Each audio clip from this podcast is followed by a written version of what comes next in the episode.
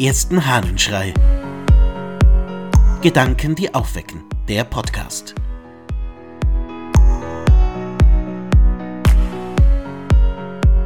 Ruhe der Seele.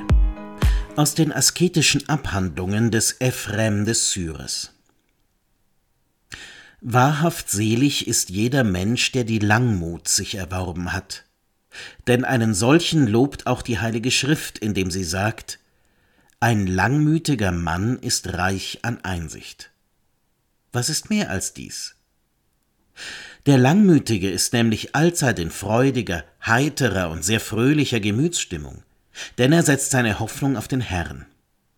Der Langmütige ist frei von allem Zorne, denn er hält alles aus.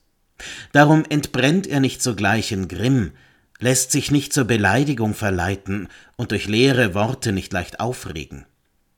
Wird ihm ein Unrecht zugefügt, so betrübt er sich nicht darüber. Den Widersachern widersetzt er sich nicht. In allen Umständen bleibt er standhaft sich gleich. Er lässt sich nicht leicht durch Täuschungen fangen, ist nicht leicht reizbar zur Erbitterung. Bei Bedrängnissen erfreut er sich, nimmt an jedem guten Werke tätigen Anteil. Er verträgt sich in allem gern mit den Missgünstigen, widerspricht nicht, wenn er einen Auftrag erhält. Wenn man ihm Vorwürfe macht, wird er darüber nicht mürrisch. Durch die Langmut weiß er allzeit, sich in Ruhe zu erhalten. Was für ein schönes Bild.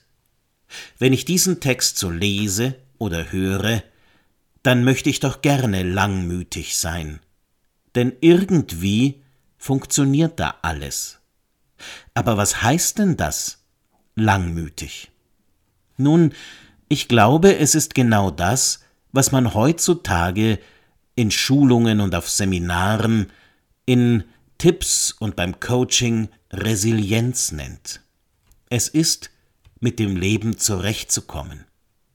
Und dabei verrät die deutsche Übersetzung des griechischen Wortes Langmut, wie ich finde, schon worum es geht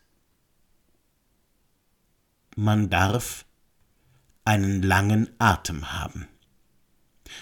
Alles etwas ruhiger angehen.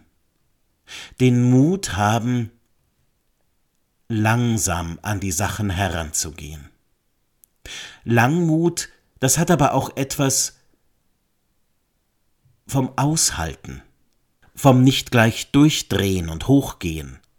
Langmütig, das ist so ruhig, in sich ruhend und schon fast ein bisschen still. Genau das ist es, wie du leben kannst. Und genau das ist die Form, wie du weiterkommst. Wenn du jene Langmut hast, die Ephrem hier beschreibt. Die Ruhe in der Seele, die dazu führt, dass du die Widrigkeiten des Lebens annehmen kannst. Vielleicht ist das genau die Übung, etwas langsamer anzugehen, etwas längeren Atem zu haben. Und ich glaube, das kann man tatsächlich üben. Du kannst dir für den heutigen Tag vornehmen, es alles etwas langsamer angehen zu lassen, mit der Ruhe in der Seele.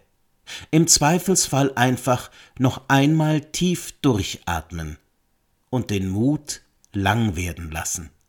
Dann nämlich glaube ich, wird es ein ganz ruhiges Umgehen können mit dem, was das Leben ausmacht und was dir das Leben an Herausforderungen stellt.